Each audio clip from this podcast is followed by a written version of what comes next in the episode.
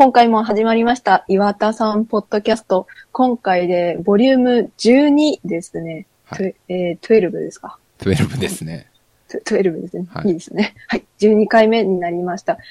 今回もあの、岩田悟の原点の後編をやるんですけれども、ちょっとその前にね、あの、ここ最近いろいろと、あの、ありましたので、それをちょっと軽く触れていって、その後に岩田悟の原点やっていきたいと思います。はい。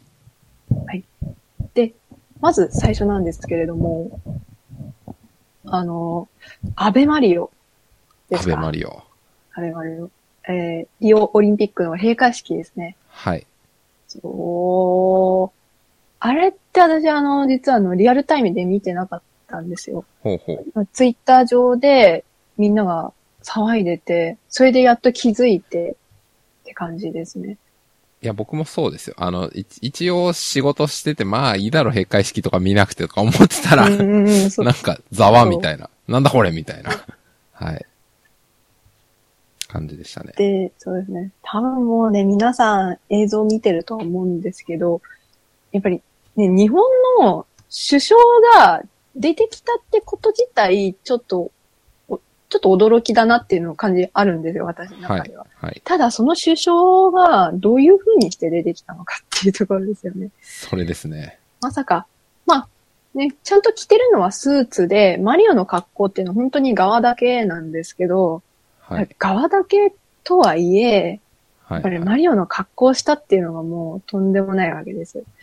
いやー、とんでもないですね。帽子被ってますからね。家はなかったけど。かぶってましたね。あれなんか、あの、M の字の部分なんか書いてあったんでしたっけ？あれね、東京って書いてああ、るんですよ東。京って書いてあったんですね。だから、あくまでも、あれってやっぱり、安倍さんが変身したマリオっていう感じなんですよ。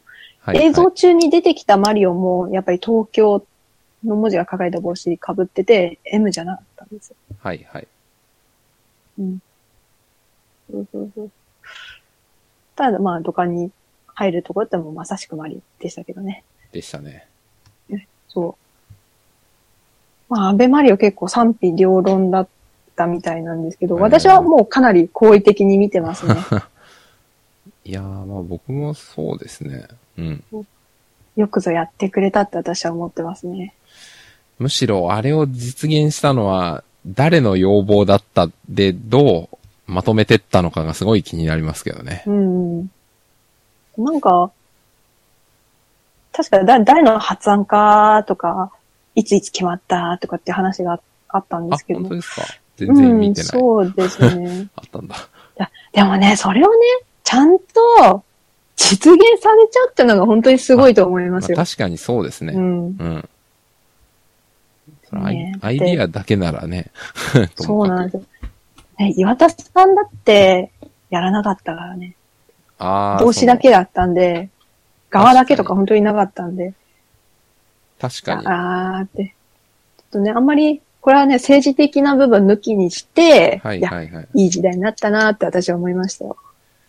そうですね。まあ確かに。うんうんうん。うん。ね、安倍マリオに関してまだまだ、まだまだね、話題尽きないみたいな感じなんですけどね。じそうですね。ゃあ、ちょっとま、次の話題行ってみましょうか。はい。あの、ジェスネット株式会社の子会社化及び株式会社アジオカからの事業受託に関するお知らせっいやー、ていうニュースリリースがね、うん、ありましたね突然ありました。これもうパッと聞くと何のこっちゃ感が全開ですよね。うんうんなんだこれっていう。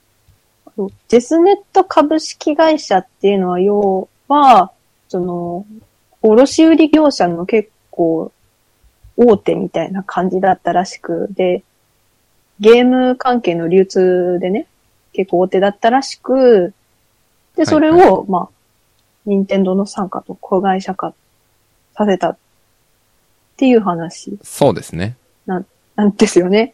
ちょっと、はこの話に関しては、私もよく、なぜそうしたのか、何のメリットがあるのかっ仕組みはどうなってるのかっていうことすらもわからないんで、なんとも言えないんですけど、どう思います？そうですね。あの、後で小ノートに貼りますけど、あの、この東洋経済オンラインの任天堂が決断した過去のしがらみとの断絶って、まあこれあの、めぐめさんが ツイッターで教えてくれたやつ僕も読んだだけなんですけど、ええ。まあここに書いてあることが大体すべてだと思うんですけど、まあその、なん、なんですかね、ファミコン時代とかって結局そのソフトの流通とかを制限したりするのに結局その、えっ、と、卸売店を絞ってそこを全部通すっていうことにしたことで、まあ都合が良かったりとか価格コントロールしやすいとか、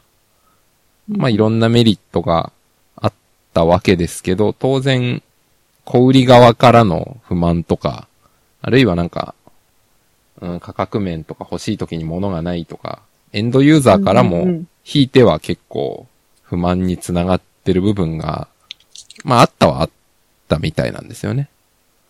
で、しかも、まあそれが多分1980年代とかの話がメインだと思うんですけど、まあその90年代に入って、プレイステーションとかが出てきて、で、そっち側の勢力っていうのは、いわゆる、任天堂がやってたような、なんですかね、流通量の、うーん、卸を使ったコントロールみたいのとは全然違う、もうちょっとオープンな方法で、あの、なんですかね、あの、小売店とかも買って販売できるようにした結果、まあ、ものすごい勢いでソフトが流通してったっていうのもあって、任天堂的に言うと、まあ、若干、は正直に言っちゃうと多分、古い仕組みを、流通の仕組みを持っていたせいで置いてかれたっていう部分は多分あるんですよね。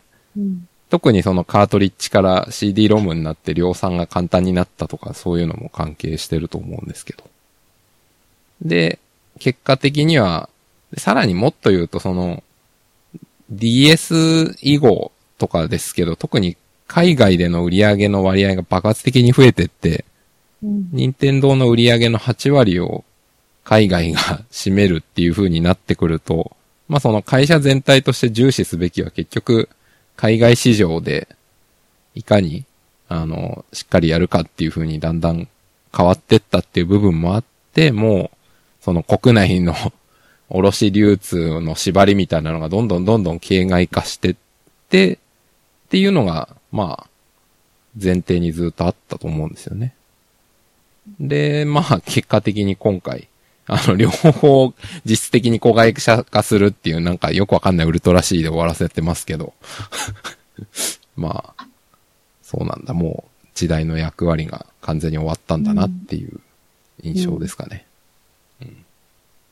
私なんかあの、この話を初めて聞いたときに、はいはい。本当に初心会だとかっていうのも完全に忘れてたんで、はいはいはい単に、あの、Wii U が、もう、今はまだ現役ではあるんですけど、そうですねいやもう死にそうになってるわけですよね、もう1年くらい前から。ああ、死にそうっていうのはの、流通っていう意味で、もう流通面でも物は動かねえ、外、ソフトは出ねはいはいはい。え、売れねえっていうまあまあ悪、循環になってて、そうですよねまあ。ね、そう、スプラトゥーンの爆発的人気うんうんもうん。ちょっとね、関係してはいるんですけれども、その、もうね、多分、卸売業者さんとかね、そっち方面はね、ぜ、すごい絶対に反発してると思うんですよ。うんうんうん。やめてくれよって。なんかすげえ売れねえと思ってたら、ソフトいたかだか1本2本、すげえのが出たぐらいでめっちゃ人気出て発注かかってたけど、うんうんうん。物はない、出せない。うん。だけれども、もう、あの、性質上仕方ないですけど、そんな、そんなに大量生産ができないものうんうんうで、ん。で、だからね、もう、物を、なんだ、保管してるセンターとかも多う分、常に欠品処理を。強いられてね、めちゃくちゃ大変だと思う、思うんですね。だからもう絶対に反発するんですよ。NX だか知らねえけど、いや、勘弁してくれよっていうね、つ、ついてかねえよみたいなね。はい。で、ここで、その、その、卸業者の大手を抑えておくことで、その、完全にというわけではないけれども、反発をコントロ、抑える、コントロールする意味があったんじゃないかなっていうふうに、私は た、本当に完全なる妄想なんですけど、はい。このはい話初めて聞いたときにパッと思い浮かんだんですけど、ああ、このね、あの、子会社化の影響が出てくるのは、まあ、もっと随分先かなと思うんで、今後の任天堂の動向に期待したいところではあるんですが。そうですね。まあ、実際のところ、僕もちょろっと聞いた話ですけど、その、卸業者といっても、はっきり言うとそんなに裁量を持ってやってたというよりかは、うん。ぶっちゃけその小売店と任天堂側の営業とかで決めたものに対して通すっていう部分が結構多かったみたいで、まあそうなってくると、なんか機能としてそれで、なんか卸の機能って要するに在庫リスクを抱える代わりにまあマージンもらうよみたいなのが基本的にビジネス上の構造なんですけど、あんまりいつの頃からか多分そういう機能を果たしてなかったんじゃないのかなっていう気がしてて。で、なのに、そのビジネスの流通経路としては、任天堂を卸業者、小売業者みたいな、若干、うまあ、いびつな構造があって、で、特にそうですよね。スうーん、スプラトゥーンヒット以降の Wii U みたいな、想定よりも、あれ売れないと思ってたのに売れるじゃんみたいな事態が起きた時に、その速度感とか、うんあの、小売店からの、まあ、クレームというか、その辺のやりとりっていうのが、どうしても間に入ると、複雑化するとしか思えないんですよね。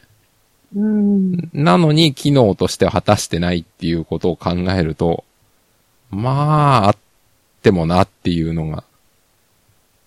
なので、まあ多分その Wii U が、ひスプラトゥーンのおかげで蘇るチャンスがあったのに、国内では特に。僕もあれなんですよ。あの、ちょっとあの、スプラトゥーンが流行った時に買おうかなと思って Amazon 見たら、あの、ええ な、なん、なんでしたっけ？転、転売ヤープライスでしか売ってなくて、ふざけんなよと思って3万5千円とか書いてあって、なんだこれっていう。なんか、人間ってすごく勝手だなと思ってて、僕もその、まあ、かつて任天堂と縁があった頃、4年前にそれこそ Wii U 出た時お前買えばよかったじゃんって言われそうなんですけど、でもやっぱりその時って欲しいゲームねえなって正直思ってたんですよね。で、スプラトゥーンがヒットしてんの見て、あ、ちょっといいなって思って、そろそろ俺も動こうかと思った時の 市場に適正価格のものがないと、ブチ切れるっていう。うん。い すごい勝手ですけどね、消費者って。でも、まあその辺は 多分あったと思いますね。うん。うん。まあちょっと、ものが、何が人気出て、どのぐらい売れるかっていうのはちょっと、ね、卸売りとかそういう流通関係では、ちょっとコントロールできないものでは。あるとは思いますけどねえただ、かなりの機械損失だったはずですから、損害はすごいでしょうね。あ私はちょっとこのあたりの話全くわかんないんですけど。うんうんうんいや、でもまあ、直感的に感じてることが大体全てだと思いますよ。それを、に、はい、仕組みを合わせるように直したらこうなったっていう。うん。あもちろんでもこれでも全てが解決してるわけじゃなくて、なん、例えば、うんうんあの、ソフトに関しては、もうダウンロード販売っていうのがだいぶ定着したので、実質欠品でどうこうってあんまり本当に欲しいんだったら困らなくなったんですよね。まあ確かに。うん。なんか、あの、3DS の動物の森が死ぬほど流行った時あったじゃないですか。何年前か忘れちゃったけど、3年前ぐらいでしたっけ？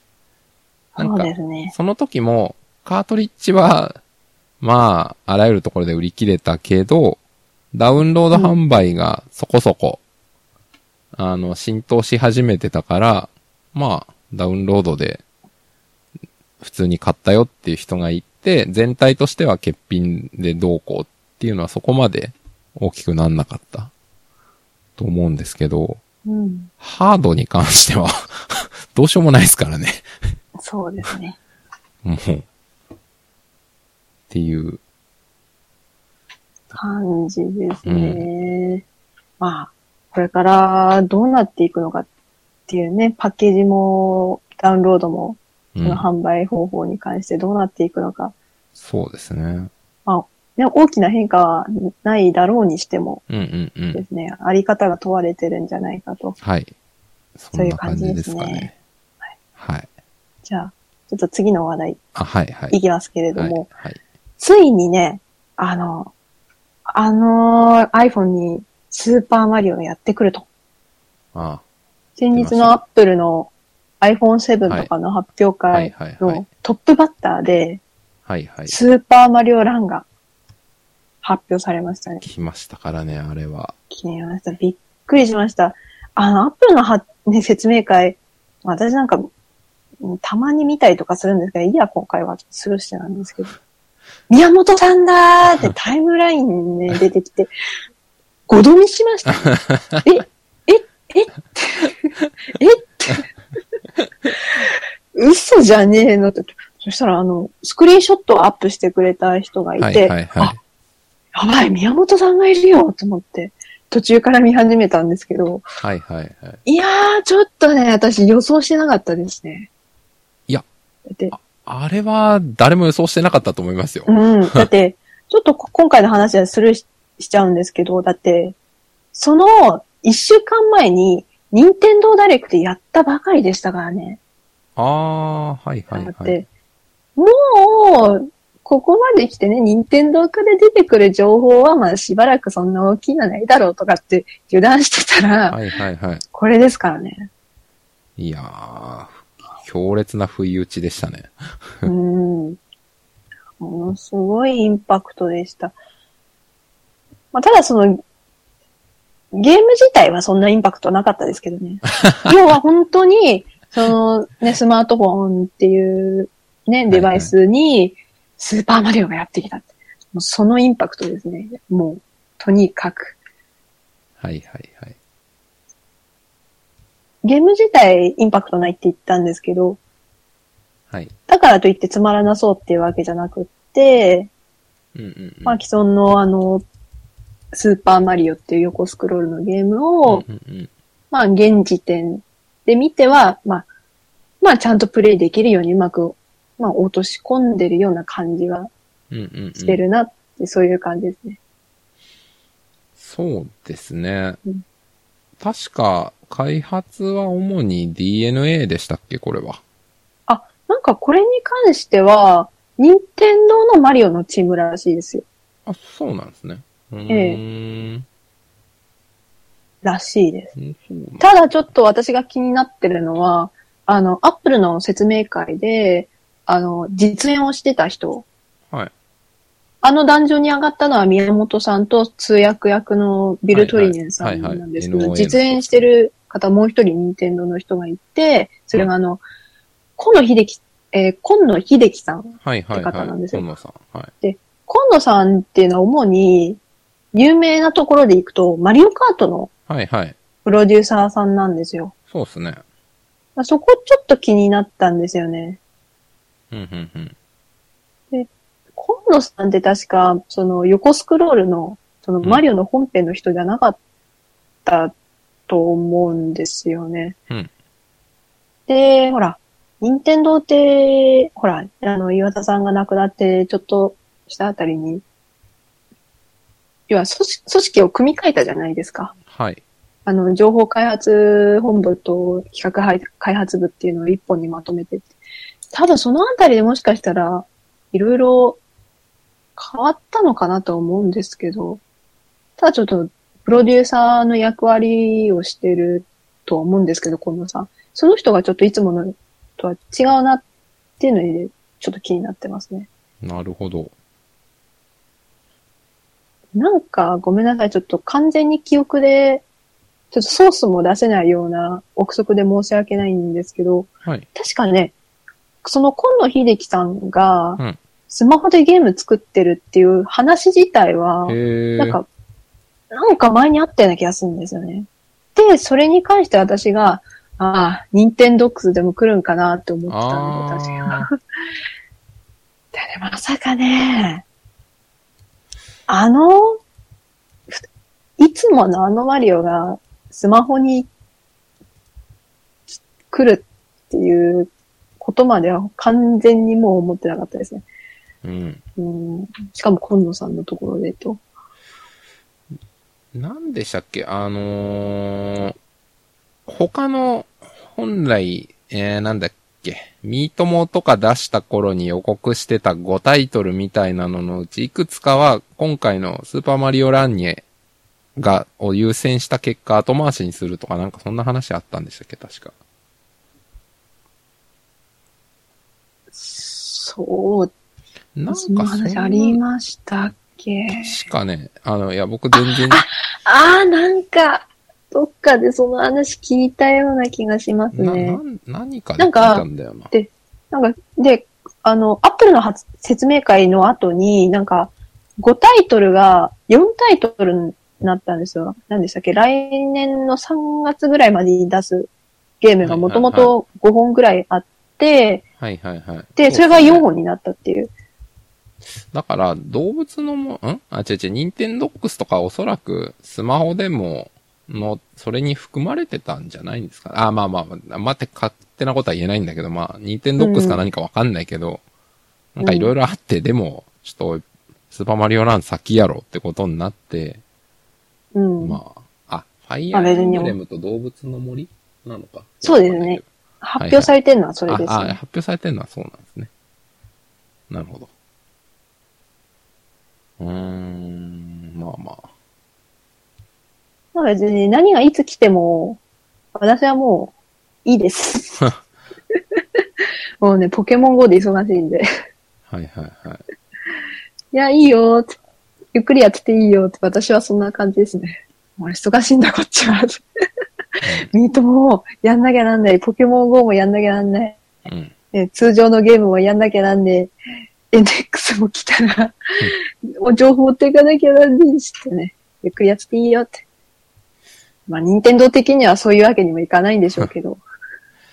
そうですね。まあ、ただ正直なところ、まあこれずっと前からその岩田さんが、しょっちゅうその株主総会とかで言われてたことにつながりますけど、なんでスマホでマリオ出さないんですか？ってしょっちゅう言われてたじゃないですか。ええ。で、それに対して、まあ、いろんな答えしてましたけど、まあ、例えばその、単純にやると自分たちの強みが活かせなくなってレッドオーシャンだからとか、まあまあ、うん。まだ熟成してないとか、あとはその、遊ぶっていう体験はやっぱり、特にアクションゲームだったら、ゲーム専用機っていうのはそれに最適化された体験ができるから、スマホっていうのはちょっとまだよくわかんないとこあるよね。みたいな返しが結構多かったと思うんですよね。うん岩田さんからも、それ以外からも。うんでも、そう言ってた任天堂がコアタイトルを、まあスマホで普通にさってこんな感じで出せるってことになると、まあそういう前提っていうのがもう変わってきたっていうふうに考えるべきなのかなっていう。うん。気はしますねそうですね。うん。まあ、それは変わってきたっていうのは、まあ、いい意味で捉えたいですね。ですね。うん。まあうん、結局、なんていうんですかね。多分その、マリオのタイトルをつけたタイトルがクソゲーであるわけにはいかないっていうプライドがあると思うんですよね。うんうん。任天堂の中の人たちもそうだし、世界中のファンの人たちにも。うんでも、まあその、厳しい IP の活用にはすごい厳しい。特にゲームって意味では。っていう任天堂が自分からこれを出してきたっていうことは、もうスマホで体験できるそのゲーム体験が十分にアクションゲームとしてマリオのブランドをつけてもユーザーをきちんと満足させる水準に到達したっていうことなのかなと思ってて。うん。現にね、あの、私なんか、まあね、ちょっとね、信者的なところ入ってるからね、あんまり 言えないんですけど、あの、岩田さんがね、その、スマホに自社タイトル入れて、ただ、はいはい。その、今までのね、ハードで得られてた体験ができるとは必ずしもそうではないと。うん。そういう話をしたときに私、ああ、岩田さんにそう言ってもらえてすごい嬉しかったんですよ。うんというの、も、その、もともとその 3DS なり PS ビータなりにね、その携帯ハード向けに作られたゲームのスマホへの移植版っていうのを私ちょっとやったことがあるんですよ。そっちの方が、まあ安価だし、安価だったし、まあスマホでちょっと手軽にできるから、そっちちょっと買ってみようかな。差し支えなければ何のタイトルですか？えっ、とね、レゴムビーザゲームですあね。ー日本語版だと、そういはいはいはうタイトルで。なるほど。で、まあ、要はあの、レゴ社のゲームっていうのは、まあ、よくあるんですよ、そういうことが。はいはい。ね、普通のコンシューマーハードに出して、で、しばらく経った後に、そのスマホに出す。っていう流れがよくあって、で、レゴムービーの場合もそうだったと。私はもう、あの、据え置き機版の方買ってたから、ちょっともう一本は、この クオリティで、これもう一本はちょっときついからっていうことで私、スマホ版にしたんですね。はい。で、実際に遊んで、これは確かに、その、携帯機、携帯ハード向けに作られてるんだなっていうのがもうひしひしと感じられたんです。もうとにかく、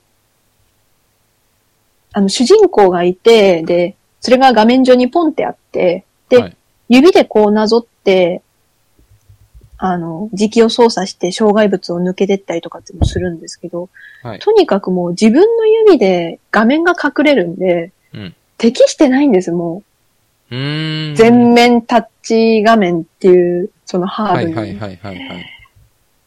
隠れてダメだし、操作性も良くないし、で、タッチしてそうなんですよね。なんか、誰でも遊べるようにはなってるんだけど、ちょっとなーっていう。うんこれだったらやっぱり携帯機の方買っちゃった方が気持ちよくプレイできたな。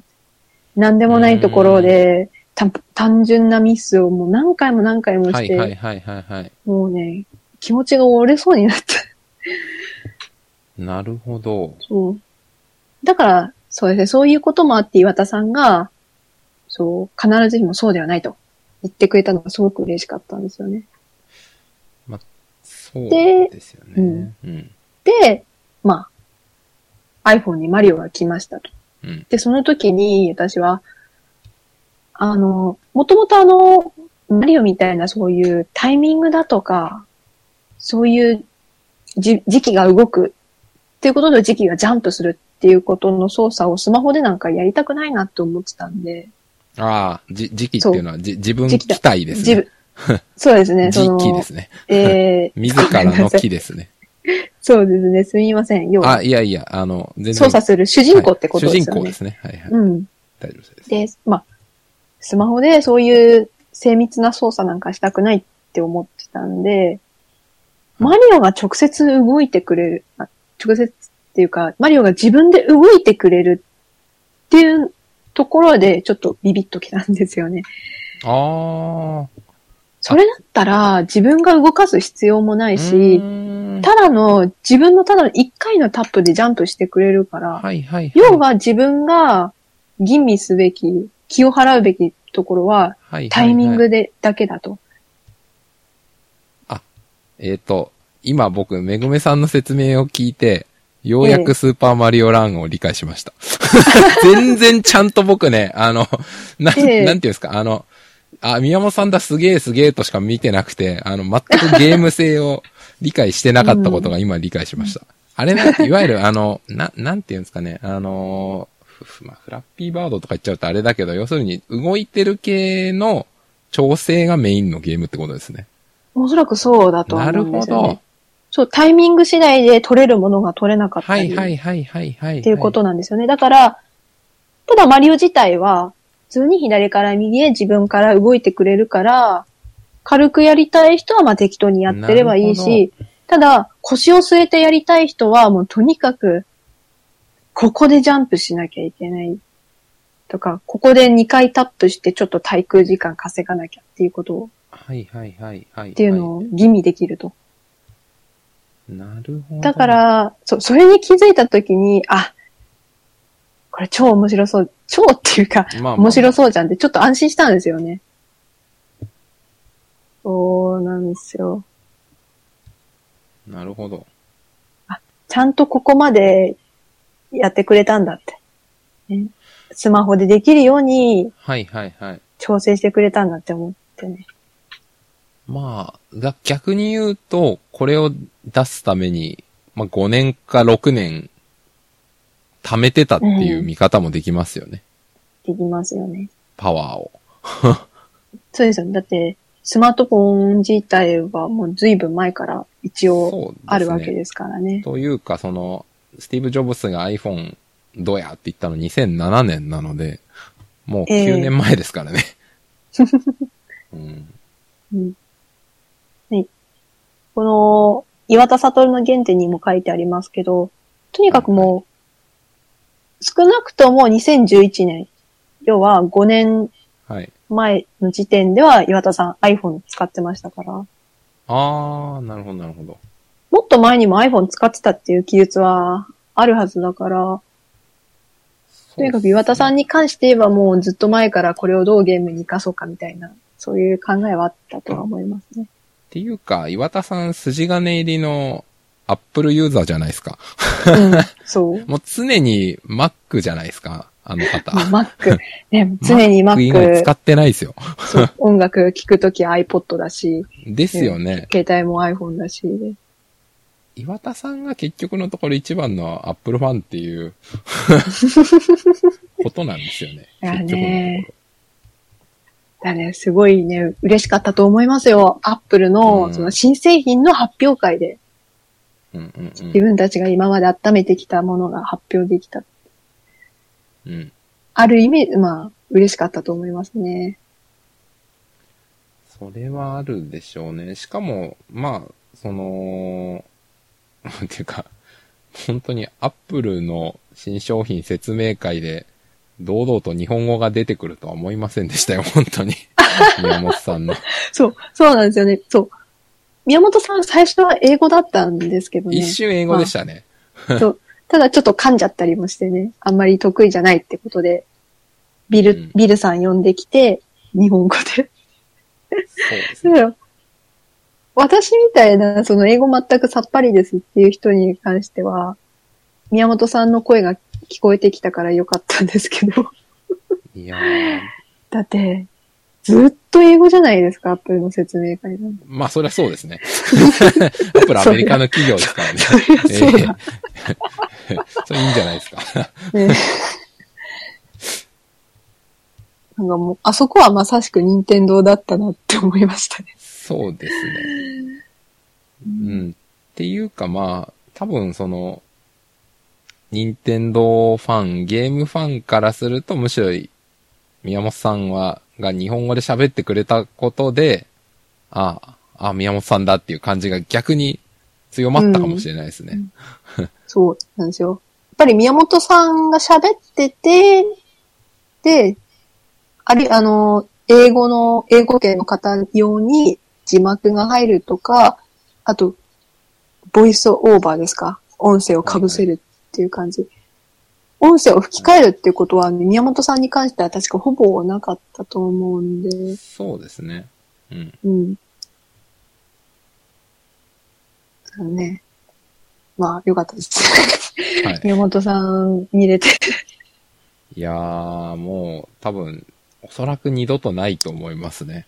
うん、二度とない。これは、はい。最初で最後だと思われますね。うん。という感じはい。なんですけれども、そんな感じですかね。そうですね、じゃあ、あともう一つあ、はい。ですか？あの、つい先日、NHK 北海道っていう、まあ、あの、NHK の中でもご当地の、はい。まあ、北海道のね、ところがあるんですけれども、そこの、はい。あのーまあ、テレ、テレビ局っていうか、はい。えの北海道のところでですね、あの、はい。岩田さんの特集がされたそうなんですよ。で、はい。その映像自体はまだちょっと、現時点、収録してる9月の13日時点ではまだ見れるんですけれども、ああ、そうですね。ええ、NHK の公式サイトでってことですよね。うん、公式サイトで、まあ、一応、現時点では今、配信はされてるんですけれども、あの、タイトルがですね、ゲーム界のカリスマ、原点はっていうタイトルで、あのはい原点はって出してきてるところでちょっとお察しかもしれないんですけど、要は、あの、岩田悟の原点に書かれてることをちょっと軽く、あの、テレビ用に、とく、はいあの、ま、ね、軽くまとめて、まあ、NHK が出してきたっていう感じですね。まあ、あの、今なら間に合うんで、聞いていただいてる方、間に合えば見ていただきたいですけど、まあ、本当に短い特集ですよね。もう5分とか。そうですれぐらいですね。で、そうで、まあ、特別あの、新しい情報とかもないので、うん。で、だからこれ、いや、ちょっと見とけよ見とけよって感じではないんですけれども、あの、私的にはちょっと衝撃的だったのが、あの、あの、これからあの、また岩田悟の原点と我々は話していくんですけれども、はいはその中にも出てきます、あの、高校時代の、あの、岩田さんの科学のノートっていうのがあるんですけれども、うんそれが実物で映像で出てきたっていうところがものすごいショックな、ショックを受けましたね。はい。ああ、NHK これ出してきたんだって。やるじゃんって思いましたね。確かに。ちなみに、まあ、あの、この科学のノート自体は、その、岩田悟の原点はい。に、一部のページがスキャンされて、ちょっと普通にちゃんと読めるように、公開後、公開増度で載ってるので、気になってる方ちょっと見ていただきたいんですけれども。はい。で、あの、ちょっと貴重な映像っちゃ、映像な、貴重っちゃ貴重な映像なので、そうですね。気になってる方は、はい。早いうちに見てみ今のうちにてください。そうですね。はい。というわけで、とりあえず、最近、ここ最近の時事ネタ、振り返ってきたんですけれども、なんとか時代に追いつきましたね。時代に打ち切られたね、そ よく期間が空いちゃいましたからね。はいはい。というわけで、じゃあ、第2部ですか。本編。これが本編です。そうね。はい。岩田悟の原点、やっていきたいと思うんですが、はい。今回はですね、第3章からです。そうえープログラム電卓っていうところから、ちょっとね、前回かなり濃く密度、濃い密度でやってたので、もうなんかあちょっとの、今回はね面白い記述があると全力でフォーカスしてましたからね、前回。そうなんですよ。で、その、面白い記述っていうのがもう本当に、あっちこっちにあったのああ、そう、あめちゃくちゃ熱が困るっていう、で、うん、そうね。ね、いきなりうるさいとかっていうのもありましたけど、ありましたね。うん、今回はちょっとサラッサラっとさやっていそうですね。サクッと。はい。うん。サクッといきましょうか。そうですね。まあ、要は、プログラム電卓。プログラムができる電卓っていうのを手にしたところから、うんちょっと始まりますね。はい。で、うんうんうんちょっと待ってね、ポンポンポンって見てるんですけど、うんどこだっけな？は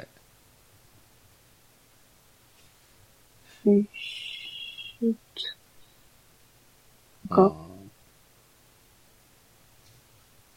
まあななんかそうなんかね、ちょっと。ね、この章の一番最初のあたりっていうのは、当時のパソコンだとか、マイコンだとかっていうのの説明が入ってるんですね。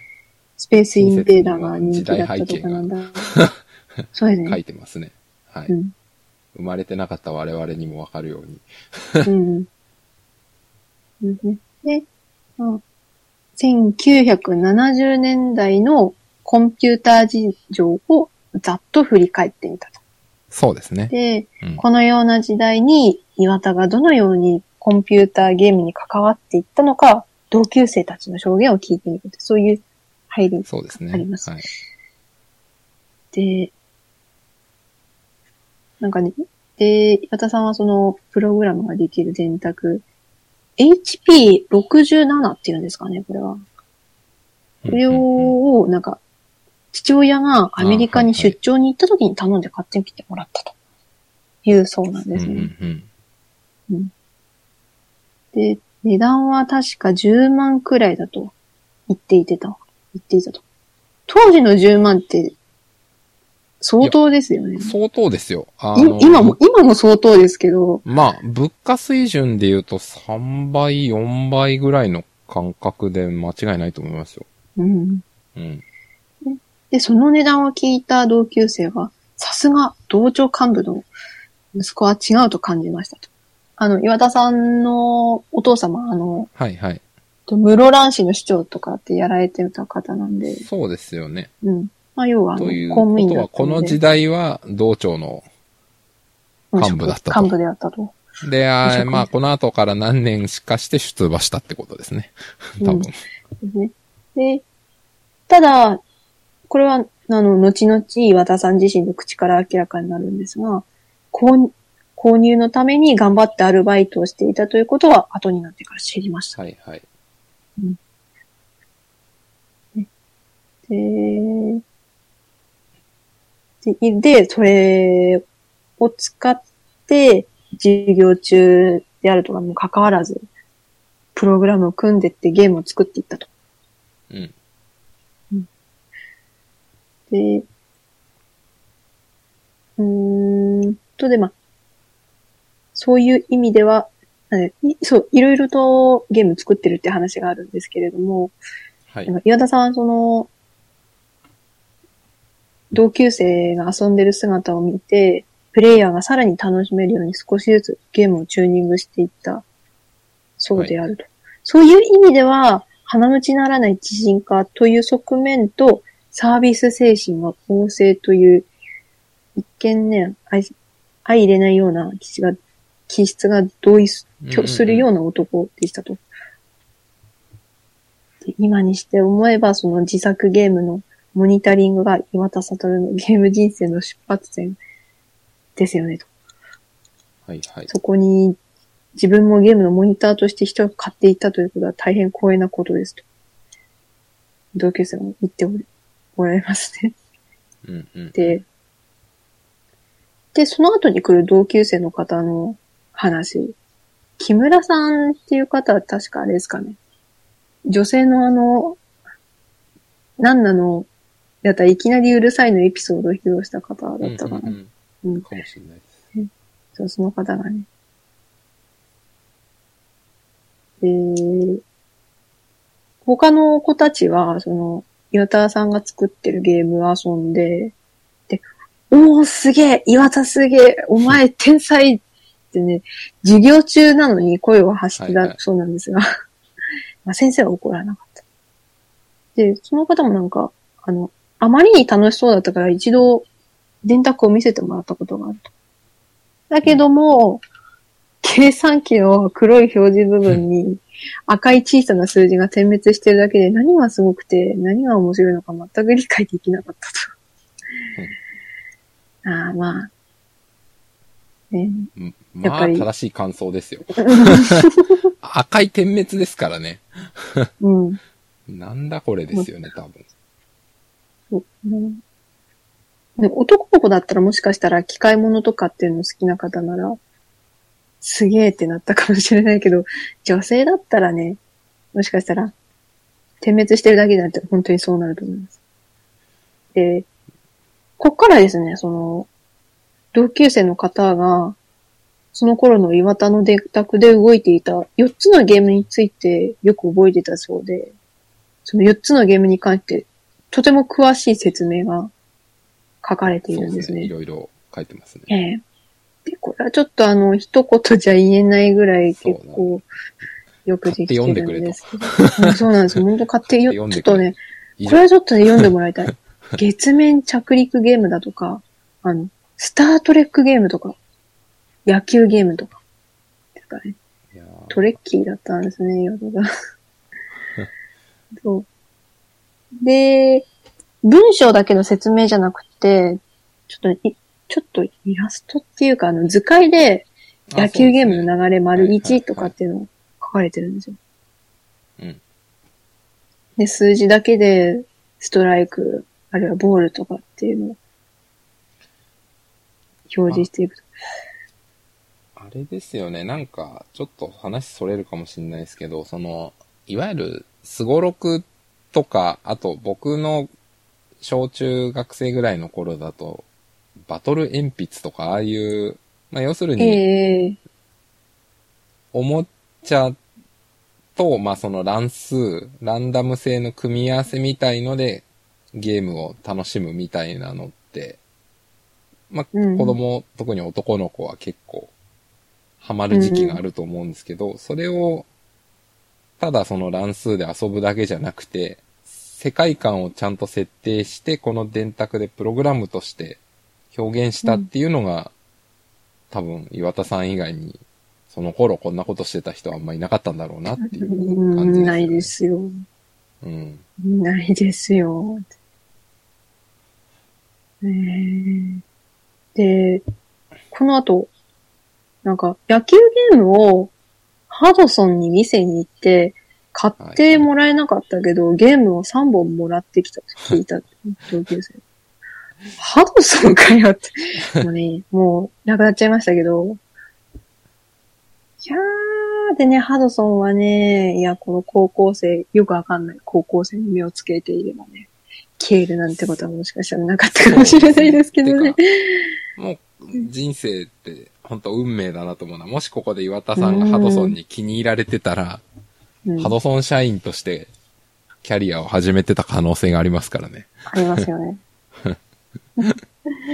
ねで、そうそう。で、ちょっと話は、この先ちょっと違ってくるんですけど、あの、数学と物理の授業時間はゲームの制作に熱中して、授業はほとんど聞いていなかったと。はい。岩田さんとあと、ゆらさんっていう同級生の方ですかね。はいはいうん、友達。で、ところが、授業をほとんど聞いていなかったにもかかわらず、試験を受けると、岩田さんはいつも満点を取ったそうなんですよ。はい。なんでそんなに点が取れるんだって聞いたら、勉強しなくていいからって答えたそうで、岩田さんがね。で、お前公式はどうするんだって聞き返したら、公式を覚えていなくても、その場で組み立てられるから大丈夫だってうんうん。その場で組み立てる、公式ってその場で組み立てるもんなんですか？そうですね。あ、まあでもね、これは確かに、あの、理数系でめちゃくちゃできる人は、結構みんな同じこと言いますね、これは。うん。僕の周りでも、やっぱ理数系めっちゃできるやつは、覚えてなん、ん？なんか全部を暗記しようとするんじゃなくて、本当に基礎部分のロジックを完璧に理解してるから、あとは全部、じゃあそっからちょっそとの場で応用させてと。か。そう。っていうか、それが結局一番強いんですよね。うん。なんか、細かいパターンをいっぱい覚えるよりも、そうなんですよ。うん。えっと、誰か私は、そう、ほとんどね、勉強しなかったけどね。ねえ、うん。で、まあそういうはエピソードもありと、であと、で、この同級生の方は、一度だけ、あの、岩田さんに誘われて家に遊びに行ったことったと。はいはいはい殺風景な畳の部屋を通されると、そこには、真新しいコンピューターが置かれていて、なんかもう情景がね、なんとなく浮かびますけど。で、このコンピューターは、おそらくは、コモドール社の、えーはいはい。ペット2001って読むねだったんじゃないかなっていう記述がありますね。うんこれを窓際で使うと、熱暴走してダウンするんだよと、嬉しそうに話してたって。うん。あ なんか気持ちはわかりますけどね。うんコンピューターオタクですね。えうーん。そうですね。で、で、そんなこんながありまして、あそんな感じですかね、第3章そうねは。うん。はい。意外とあるもんだな。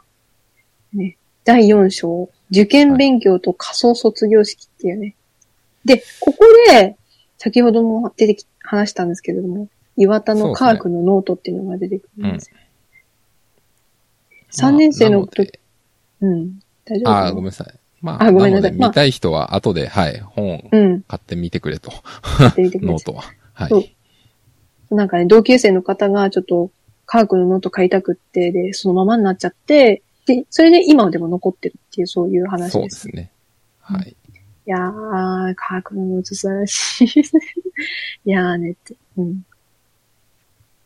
いや、これは本当に素晴らしいです。うん。で、なんか受験勉強で、勉強の仕方どうしてるんだっていう話とかあって、はい、はい。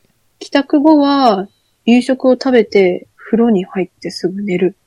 うん。朝早く起きて勉強してると。あ、なるほどね。いや、でも、これも本当にあの、超効率よく勉強して結果を出す人の王道ですね。うん。あの、夜にやっても大体集中しないから、いやまあ夜でうまく弾く人もいるんですけど、うん。本当にできる人は割とうん、朝の一番頭がシャキッとしてる時にうん。集中していいなって思いいます。う。うん私なんか夜じゃないと集中できなくて、うん。うんねいいなって。であと、朝早く起きてるっていう話がここで出てきて、で、うこれはあのーゲームワリオっていう Wii U のゲームがあるんですけど、はい。あれのスタッフクレジット、うーん。スタッフクレジットって言っていいのか、いいのかわからないんだけど、ですけど、うスタッフ一覧があって、そこにうん。各メンバーのプロフィールが書いてあるんですけど、書い書いてあるともちょっと言えないんですけどね、アイコンだったので、そこにですね、岩田さんのところに、あの、朝は別に弱くないっていう感じの記述っていうか、そういう表現があったんですね。朝弱いっていう人のアイコンがあって、で、そのアイコンがなかったっていうだけなんですけど、はいはいはい。その時にあの、あ、岩田さん朝弱くないんだってうん 思って、あで、やっぱりこういう、少なくとも高校生の時からのこういう習慣が今でも役に立ってるのかな、ちそょっと思いうましたね。ですね。うん。まあやっぱなんかすごい人は、総じて朝早起きして朝大事なこと全部やってるっていう人が多い気はします。うん。ね。それはいいんでしょうけどね。うん私、僕もなかなかできないですね。朝、朝完全にダメですね。朝弱いっすね。うんちょっと、なんとかしたいです。で、で、まあ、あの、受験勉強が終わって、いよいよ卒業式っていうことになるんですけれども、はい。あの、仮想卒業式っていう場面です、ね。出ましたね。うん。あみな、あの、南のこのそ卒業式では伝統的にクラス代表が、クラス全員分の卒業証書をこうこう校長から受け取ることになってんだけど、だけど、まあなんか、仮装して、いろいろ盛り上げる。っていう、そういう伝統行事みたいなのがあったそうで。うん。で、まあ、今回私さんたちそれを盛り上げよう。っていうことで、なんか、カゴ作ったらしいんですよね。はい。で、カゴ作って、で、岩田さんは、それを担ぐ役に抜擢はい。されはい。て、で、エッサホイサってやって、で、それを卒業式を、それやったと。で、あの、以前のポッドキャストでも、あの、この写真ははい。はい。貼ったと思うんですけど、はい。はい。いやガッツポーズして、制服着てはい。やってるって。それがこの仮想卒業式に当たるわけですね。そうですね。ね。ね。この岩田里の原点にも、その写真と、あともう一枚。あの、はカゴに乗り組む乗り込む同級生の方を撮られた写真とかっていうのがはいはいはい出てますねうん出てますね。うん面白い。うんでこれでまあ、高校時代、高校を卒業するはいっ。ていうことになりますね。ですね。で、ここからあの第5章、卒業後の岩田っていう風になるんですけど、ここからの話っていうのは結構、あの、まあ、知られてる通り知られてますねっていう感じですかね。ええええうんあの、ハルケンにバイトで入って、ハルケン倒産しそうになって、で、まあ、うん。任天堂がお金を出す代わりに岩田くんが社長したまえ的な話ですよね。うんうんうん。そうい。う流れですね。はい。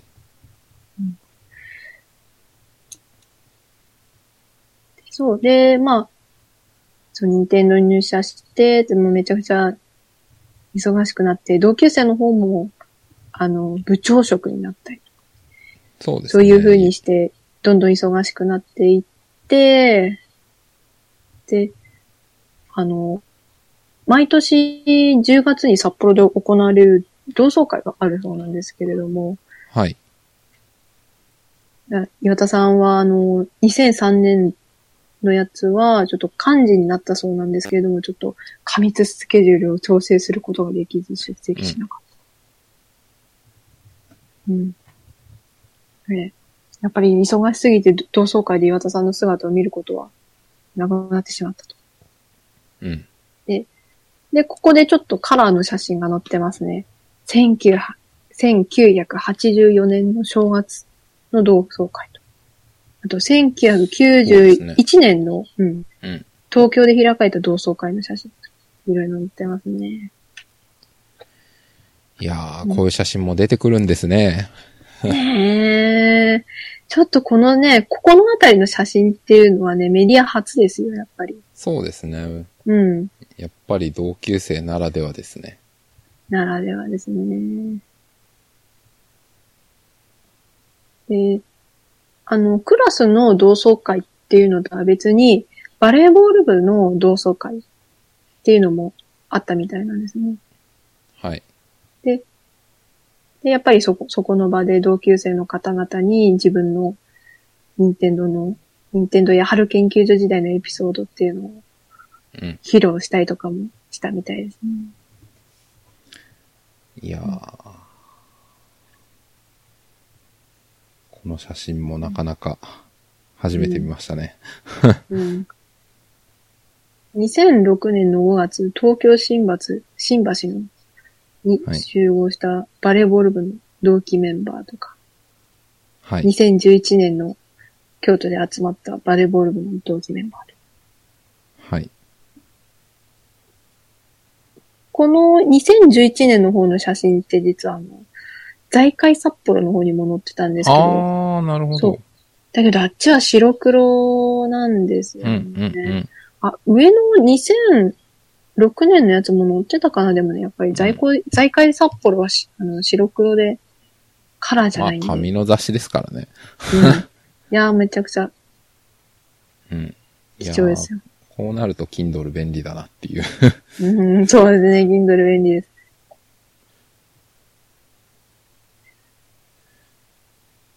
そうですね。で、またまたあの、そうそう、同窓会のエピソードとか、写真とかっていうの載ってて、このはいは2012年のやついいですね。後列でサムズアップをしているのが岩田。ありますね。サム、そう、サムズアップしてる岩田さんなんてそうそう見れないですよ。んいやー、これ以外で見たことないですね。いざ、あの、映像で確かやってたりとかもするんですけど、へそうなんですけど、ねただね、そうそう、本当にそうそうないですよね。ー、ないですね。うん。いや、もうめちゃくちゃ貴重ですよ。で、で、ちょっと進んでいくと、頑固なやつっていうところがあるんですよ。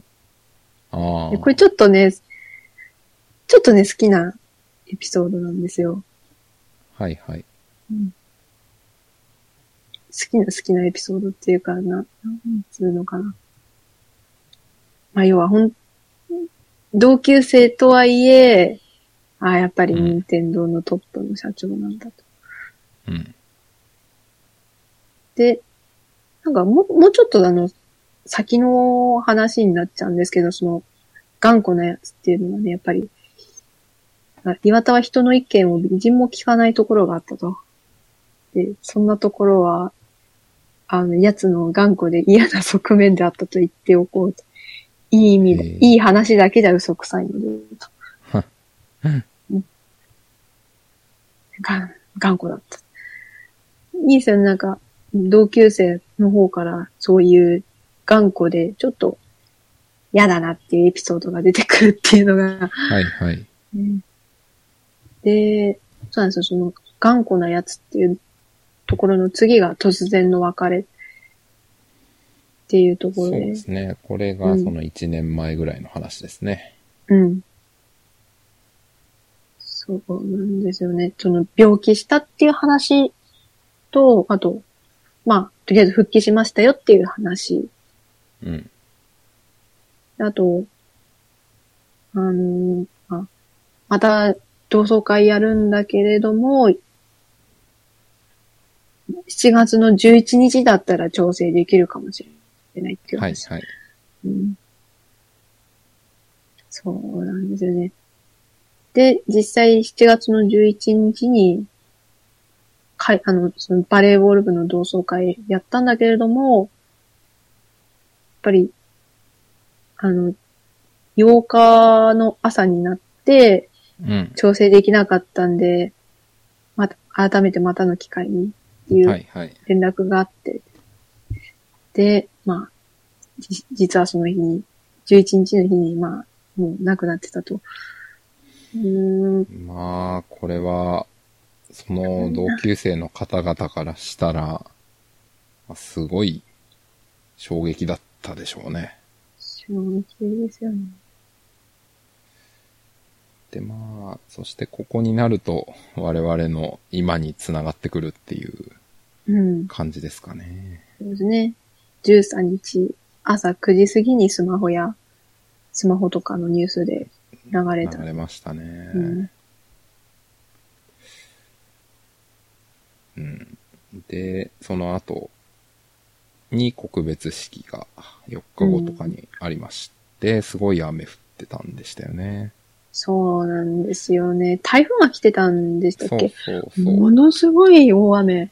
写真に一枚パシャって撮ったけど、もう、大粒のうん大雨、そ空が泣いているみたいな、そんな話もありましたが。あれ、行ったんでしたっけ？その時に。私は、私は行ってないんですよね。次の日に、あー全部終わった後に、ちょっと集まっ、他の皆さん、うんうんうん他の方ちょっと集まって、京都には行ったんですけれど。なるほど。なるほど。っていう感じで、そう、これでまあ、一応終わる本編は。ほぼ終わりますね。はい。で、付録で、その同級生の方が聞き手になって聞いたインタビューが載っかってたりとか、そうですね。そうですね、あと、まあ、あの、参考サイトとかっていう欄もあるんで、それもちょっと見ていただきたはいい、んですけど、はい。ちょっと。これだけ一番最後に、はい。あの、終わりにっていうところに、終わりに、はい。そう、イエスとコンピュータの調和から生まれたバレーボールのスーパースターっていう、何がのキャッチコピーが書かれてて、はで、実はこのページの下の、そう、ページの下のところに岩田さんの字で書いててあって、で、サインも、このサインはあの、普通にあの、任天堂の社長になってからもずっと使われてるサインが、ここに書いてあるんですが、はい。で、このイエスとは何を示しているのかと。その、プログラマーはノーとは言ってはいけないっていうその岩田さんの言葉から来るそのイエスなのか、それとも当時岩田が好んで聴いていたイギリスのバンドの名前なのかと。うんコンピューターの綴りが違うのは、岩田さんが英語が苦手だったからなのか、それとも、あの、ラテン系の言語で計算するという意味、うん。単語なのか、とかってね、いろいろあの考察が乗っかってるんですけど、ちょっとここもね、実際に買っていただいて、読んでいただきたいんですけれども。まあ、なんかね、コンピューター、はい。はい、ごめんなさい。あ、いやいや、あの、いや僕が一番気になったのは、まあこれにも触れられてるんですけど、バレーボールのスーパースターって言っても、レギュラーじゃねえじゃんっていううん。謎ですよね。なので、いや、もう僕も、そのバレーボールや、高校でやってましたけど、僕も試合出たことなかったですけど、とてもスーパースターとは自分では言えないなって思ってて。だから、でも、こう、スーパースターってさらっと書いちゃうのは、なんかこう、別に、なんて言うんですかね、あの、今で言うと、持ったとかいう言葉ありますけど、別にそういうんじゃなくて、うんなんか、なんかもっと自然な感じで書いてるんだなって思ってて、わかんないですけどね。うん。ちょっと面白いなっていう。で、そのチームメイトだったその同級生のあの、光月さんか。うん。あの、バレーボール部で頑張った自分を称える言葉だと思うとは、ちょっと、あの、考察してるんですが、まあ、うん。岩田さんのみぞ知るですね。謎ですね。そう、はいコンピュータっていう綴りが間違ってる、あるいはラテン系の言語なのかっていうところも私ちょっと気になってて。高校生だったらそのラテン系のね、あの、言語を使ってカッコつけるっていうのは、わかるなっていうの気もするんですけど、ただ、英語が苦手だから、コンピュータって綴りが、ちょっとなんだ、ローマ字っぽいうん。単純に間違ってるっていう。うん。それもなんかあり得るなと思って。い。いろいろあると思います。いやーってね。いや、もう真相はわからぬままですけど、面白いな謎ですねって思いますね。はい。というわけで、これで、まあ、大体、うん、大体ですねね。はい。はいで、あの、参考サイトっていうところに、あの、スマホとか PC からでね、とあの、その、先に、先のウェブページに飛べるリンクが貼ってあるんですけれども、ちょっとあの、 Alone Together について語ってる動画が、スマホの方からだと飛べないので、あの、ショーノートの方に英語版、そうですね。あと日本語版載ってるところありますので、そこに貼っておくので、はい。興味のある方は見てみてください。まあ、何の動画かっていうと単純に任天堂ダイレクトうん、その動。画っていう、なんかすごい秘密動画かと思ったら、いや別に普通のうん、そうなんですよね。任天堂の公式動画だったというオチですけどね。うん。はい。なんかそう、ね同級生の方が任天堂ダイレクトダイレクト知ってる、見てるっていうのがちょっと、ただで好き、好きなんですけどね。まあね、そういう感じで。あと、今僕、Kindle で最後のページまで行って気づいたんですけど、Amazon って、まあそのサイト見てると、この本を買った人はこれも買ってますよっていうリコメンドが出るじゃないですか。はい。で、Kindle も読み終わると、リコメンドが出るんですよね。は、はい、はい。で、それどんな本が多いかなって見てると、まあ、いわゆる、プログラミングの、まあ、オブジェクト思考のガイドとか、あとは、えっ、と、ゲーム作りに関する技術とかですよね。はい。うん。それとあと、あの、スティーブ・ジョブズの伝記を漫画にした、これうん2個あって、えっ、と、梅さんっていう方のスティーブズっていう漫画と、山崎まりさんのスティーブ・ジョブズうん。が出てて、ああ、なんかやっぱり、ここで、ジョブズとアップルが 来るんだ、みたいな、ちょっと僕は今、面白かったですけど。うん私、そう、あそう。私、ここまで開いたことなかった。あとはね、任天堂のルスタ、ノスタルジーかノスタル。ジー、そうですね。まあそういう本もあったりま任天堂系の、はい。とか、なるほどって感じですね。ね。はいというわけで、岩田悟の原点、2回にわたって大長編って感じで お送りしてきました。